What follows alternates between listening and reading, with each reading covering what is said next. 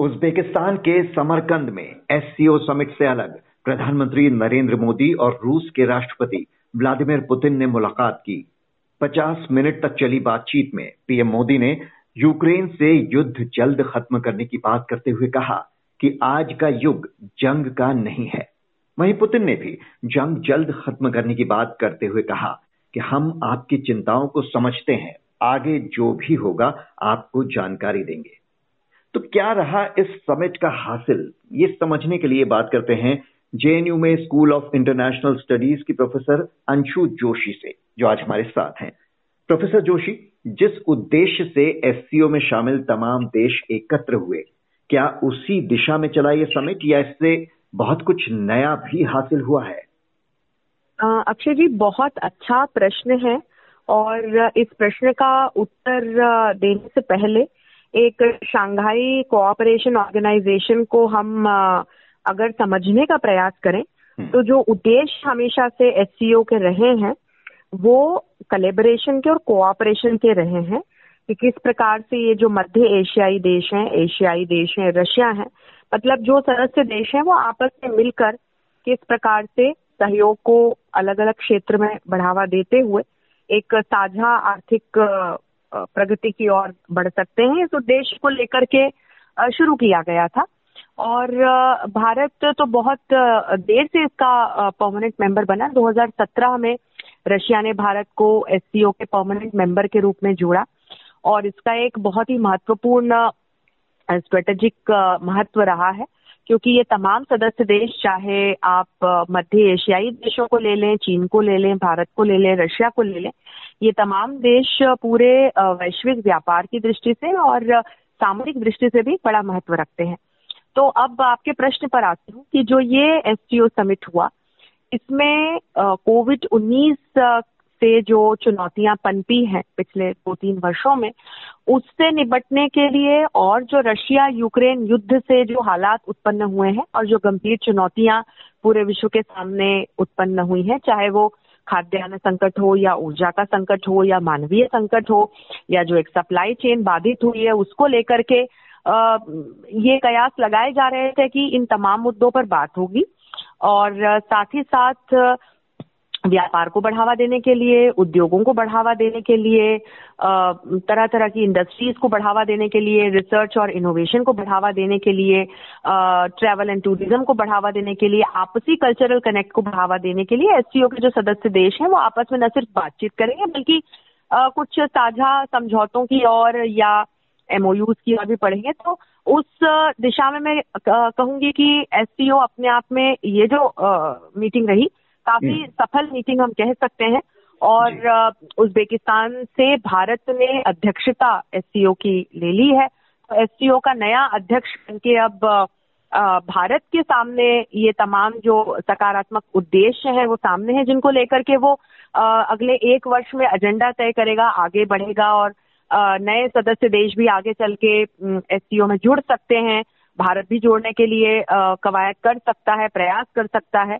तो ये तमाम जब हम अभी हाल फ़िलहाल की वैश्विक स्थिति को देख रहे हैं चुनौतियों को देख रहे हैं और एससीओ के स्थापना के समय से जो उद्देश्य रहे हैं उसको जब हम देखते हैं तो कहूँगी कि काफ़ी सफल मीटिंग रही और इन तमाम लीडर्स का मिलना बड़ा महत्वपूर्ण रहा क्योंकि जो रशिया यूक्रेन युद्ध से एक आपसी बातचीत पर जो एक बादल मंडरा गया कि हम्म। आपस में बातचीत नहीं हो रही है लीडर्स की तो कम से कम ये कहूँगी कि यहाँ पर ये महत्वपूर्ण देशों के राष्ट्राध्यक्ष आपस में मिले और हम्म। इन्होंने बातचीत की। ये अपने आप में एक बहुत बड़ी सफलता हम कह सकते हैं। और जिस मुलाकात पर सबकी नज़र रही वो रही पीएम मोदी और प्रेसिडेंट पुतिन की।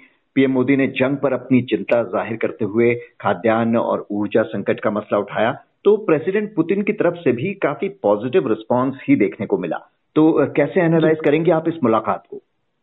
देखिए, भारत और रशिया को जब हम देखते हैं तो आज से नहीं, बहुत वर्षों की प्रगाढ़ मित्रता दोनों देशों के बीच में रही है। और जब हम लीडर्स के रूप में भी मोदी जी और पुतिन को देखते हैं तो मुझे लगता है, हम सभी को लगता है कि पुतिन मोदी जी का बहुत सम्मान करते हैं, म्यूचुअल रिस्पेक्ट है दोनों की तरफ़ से एक दूसरे के लिए। और रशिया यूक्रेन विवाद को लेकर के भारत ने शुरू से ही एक बैलेंस्ड रुख अपना रखा था, क्योंकि यूक्रेन का भी मित्र है, रशिया का तो एक स्ट्रेटेजिक पार्टनर है ही भारत। तो इस मुलाकात की और पूरे विश्व की नज़र थी, क्योंकि बार बार इस बात को उठाया जा रहा था कि टर्की ने मध्यस्थता करने की कोशिश की यूनाइटेड नेशंस ने मध्यस्थता करने की कोशिश की, दूसरे देशों ने मध्यस्थता करने की कोशिश की, लेकिन यूक्रेन और रशिया के बीच अभी तक कोई भी देश मध्यस्थता कर नहीं पाया है। तो आपसे भी बीते दिनों में कभी चर्चा हुई तो हमने ये बात की थी कि भारत, वो देश हो सकता है। क्योंकि जिस प्रकार के संबंध दोनों देशों के बीच है, जिस प्रकार के संबंध पुतिन और मोदी जी के बीच में है तो उसको देखते हुए जब दोनों की बायोलिट्रल टॉक होगी तो इस बात के कयास हमने लगाए थे कि मोदी जी इस बात को ज़रूर टेबल पर रखेंगे कि भाई बहुत हो गया ये युद्ध, अब इस युद्ध का अंत होना चाहिए। तो मोदी जी अपनी तरफ़ से एक बहुत महत्वपूर्ण बात करके आए हैं। और पुतिन की तरफ़ से उनको एक सकारात्मक उत्तर या संकेत मिले हैं। और इसके बाद मैं कहती हूँ कि जो ये एक जो एक ऐसी विमर्श से जो बच रहे थे दोनों देश और जो डिप्लोमेटिक टेबल पे नहीं आ रहे हैं दोनों देश हो सकता है कि उस स्थिति से अब छुटकारा मिले और युद्ध को अंत करने के लिए अब जो दूसरे अंतर्राष्ट्रीय संगठन भी हैं जैसे कि यूनाइटेड नेशंस तो वो शायद आगे आकर कुछ पहल करें क्योंकि पुतिन की तरफ़ से इस मामले में तो एक बड़ा सकारात्मक जवाब हमें देखने को मिला और साथ ही साथ दोनों ही देश एस के मंच से जो तमाम उद्देश्य हैं चाहे ऊर्जा परियोजना जो एससीओ के मंच से शुरू की गई है टापी की या एक नॉर्थ साउथ कॉरिडोर बनाने का प्रयास जो एस के मंच से चल रहा है उसको देखते हुए या जब हम आपसी ट्रेवल टूरिज़्म और ट्रेड के क्षेत्र में हम्म। सहयोग की बात करते हैं तो उस दृष्टि से भी हम आज की तारीख के ऊर्जा संकट की ओर जब देखें तो उस दृष्टि से दोनों ही राष्ट्राध्यक्षों के बीच हम मुलाकात को बहुत सकारात्मक और सफल कह सकते हैं और इससे पहले पुतिन चीन के प्रेसिडेंट शी जिनपिंग से भी मिले।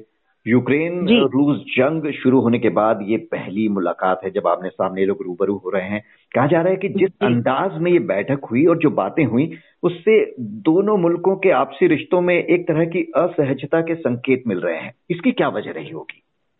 अक्षय जी देखिए पुतिन ने शी जिनपिंग से तीन महत्वपूर्ण बातें जो मुझे लगी उन्होंने जो संवाद किया। तो एक तो उन्होंने चीन की प्रशंसा की, शी जिनपिंग की प्रशंसा की कि तमाम यूक्रेन रशिया जो ये युद्ध चल रहा है इसमें, चीन ने एक बैलेंस्ड रुख अपनाया, ऐसा पुतिन ने उनको स्पष्ट तौर से कहा, उनकी तारीफ़ करते हुए कहा।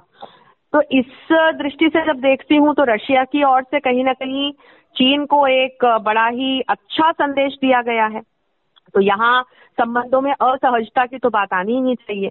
अब दूसरी, उन्होंने बात कही कि वो चीन की वन चाइना पॉलिसी में यकीन रखते हैं और दृढ़ता से यकीन रखते हैं। तो ये भी कहीं ना कहीं चीन के पक्ष में है, क्योंकि ताइवान स्ट्रेट में आज जो कुछ भी चल रहा है और वहाँ भी जिस तरह से दो गुट बनते हुए हमें नज़र आ रहे हैं, वैश्विक स्तर पर जहाँ ताइवान के साथ अमेरिका और अन्य देश खड़े हैं और चीन बार बार आक्रामक रुख अपना करके वहाँ ताइवान की ओर आगे बढ़ रहा है और कयास लगाए जा रहे हैं कि रशिया हो सकता है कि यहाँ चीन का साथ दे, क्योंकि चीन ने कहीं ना कहीं मौन रहते हुए रशिया का साथ जब रशिया ने यूक्रेन पर आक्रमण किया, तब दिया।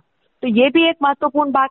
तीसरी बड़ी महत्वपूर्ण बात पुतिन ने ये कही कि वो तमाम ऐसे प्रयास करेंगे जिससे कि जो ये विश्व है, वो किसी एक देश के द्वारा न चलाया जा सके। विश्व राजनीति पर सिर्फ़ एक देश का दबदबा नहीं हो, या विश्व जो है वो एक ध्रुवीय बन के ना रह सके। तो उनका स्पष्ट इशारा कहीं ना कहीं अमेरिका को आगे बढ़ने से रोकने की ओर रहा है और यही चीन का भी उद्देश्य है। तो जब हम देखते हैं तो यहाँ पर रशिया और चीन के हमें लक्ष्य बिल्कुल साझा नज़र आते हैं, जब हम उनके नेशनल इंटरेस्ट की दृष्टि से देखते हैं। लेकिन, जब हम ओवरऑल जो आज क्षेत्रीय और वैश्विक चुनौतियाँ हैं, जब उस दृष्टि से देखते हैं तो चीन को भी एक बात समझ में आ रही है कि आज जो युद्ध चल रहा है उस युद्ध ने किस प्रकार के संकटों को जन्म दिया है हम्म। और रशिया अपनी तमाम शक्ति यूक्रेन थिएटर में झोंक कर बैठा हुआ है हम्म। तो कहीं ना कहीं ये चिंता ये आशंका तो चीन को भी है कि यदि ताइवान में वो किसी प्रकार का युद्ध का मंच खोलता है क्या वहाँ पर रशिया सीधे सीधे आकर चीन की सहायता करेगा क्योंकि बहुत सारे ऐसे राजनीतिक जटिल बिंदु हैं जिनके चलते हो सकता है कि रशिया चीन के साथ सीधे सीधे आकर के खड़ा नहीं हो। हम्म। तो इन तमाम चीज़ों को देखते हुए और जब हम भारत रशिया संबंधों की दृष्टि से रशिया चीन संबंधों को देखते हैं तो चीन इस बात को भी बहुत अच्छे से जानता है कि यदि भारत की सीमाओं को लेकर या भारत पर आक्रमण को लेकर चीन ने रशिया का सीधा सीधा साथ मांगा तो वो चीन को नहीं मिलने वाला है। ये शी जिनपिंग बहुत अच्छे से समझते हैं। तो यहाँ कहीं ना कहीं जो है वो आ, समझती हूँ कि कुछ चुनौती वाले बिंदु हैं हम्म। लेकिन वैसे देखा जाए तो दोनों ही आ, जो राष्ट्रपति हैं उनकी मुलाकात काफ़ी अच्छी रही है वैसे। जी और आखिर में एक मुलाकात जिसकी भी चर्चाएँ खूब हो रही हैं। पीएम मोदी जहाँ ईरान और उज्बेकिस्तान के प्रेसिडेंट से मिले तो वहीं हम्म। टर्की के प्रेसिडेंट से उनकी मुलाकात के काफ़ी चर्चे हो रहे हैं। इनमें द्विपक्षीय सहयोग बढ़ाने पर चर्चा हुई। टर्की एक ऐसा देश जो कश्मीर के मसले पर पाकिस्तान का साथ देता आया है। उसके मद्देनजर इस मुलाकात को कितना अहम माना जाए? ये भी अक्षय जी एक महत्वपूर्ण मुलाकात हुई है और तैयब अर्दवान से हमारे माननीय प्रधानमंत्री मिले और साझा सहयोग को लेकर के विभिन्न क्षेत्रों में कई बिंदुओं पर बातचीत हुई और ये भी बड़ी सकारात्मक बातचीत हुई और जब हम पाकिस्तान की छाया से देखते हैं कि हमेशा टर्की ने जब कश्मीर को हम बीच में ला करके बात करें तो पाकिस्तान के साथ हमें खड़ा नज़र आया। लेकिन देखिए अक्षय जी, जब आज की दुनिया को हम देखते हैं तो ये जो तमाम देश हैं, विशेषकर जो विकासशील देश हैं, वो इस सच्चाई को बहुत अच्छे से समझ चुके हैं कि आतंकवादी संगठनों को बढ़ावा देने वाले देशों का साथ देकर उन्हें कुछ नहीं मिलने वाला है। और फिर रशिया यूक्रेन युद्ध की ओर जाऊँगी क्योंकि वहाँ टर्की ने कई बार मध्यस्थता करने का प्रयास किया। हाल ही में अर्दवान यूक्रेन की यात्रा पर भी गए, जहाँ पर वो गुटरस और जेलेंस्की के साथ मिले। और युद्ध का अंत करने के लिए उन्होंने अपनी तरफ़ से हर संभव प्रयास करने की बात की है। तो जब हम इस दृष्टि से देखते हैं तो उनका मोदी जी से मिलना बड़ा महत्वपूर्ण रहा, क्योंकि ये वो एक सकारात्मक लक्ष्य लेकर बात कर रहे हैं, आगे बढ़ रहे हैं। और भारत और टर्की संबंधों की ओर जब हम देखें तो काफ़ी पुराने संबंध यहाँ भी रहे हैं। तो एससीओ के मंच से जो तमाम कोलेबरेशन के और कोऑपरेशन के उद्देश्य हैं तो चाहे ऊर्जा का क्षेत्र हो या टूरिज़्म का क्षेत्र हो या एग्रीकल्चर का क्षेत्र हो या ऑटोमोबाइल्स और आईटी का क्षेत्र हो तो यहाँ साझा सहयोग की, प्रयासों की बात की गई जो कि अपने आप में फिर कहूँगी कि एक बड़ी अच्छी बात हुई और इसको हम एक बड़ी सफलता मान सकते हैं भारत की। Right professor Anshu Joshi SCO summit के इस एनालिसिस के लिए आपका बहुत बहुत शुक्रिया।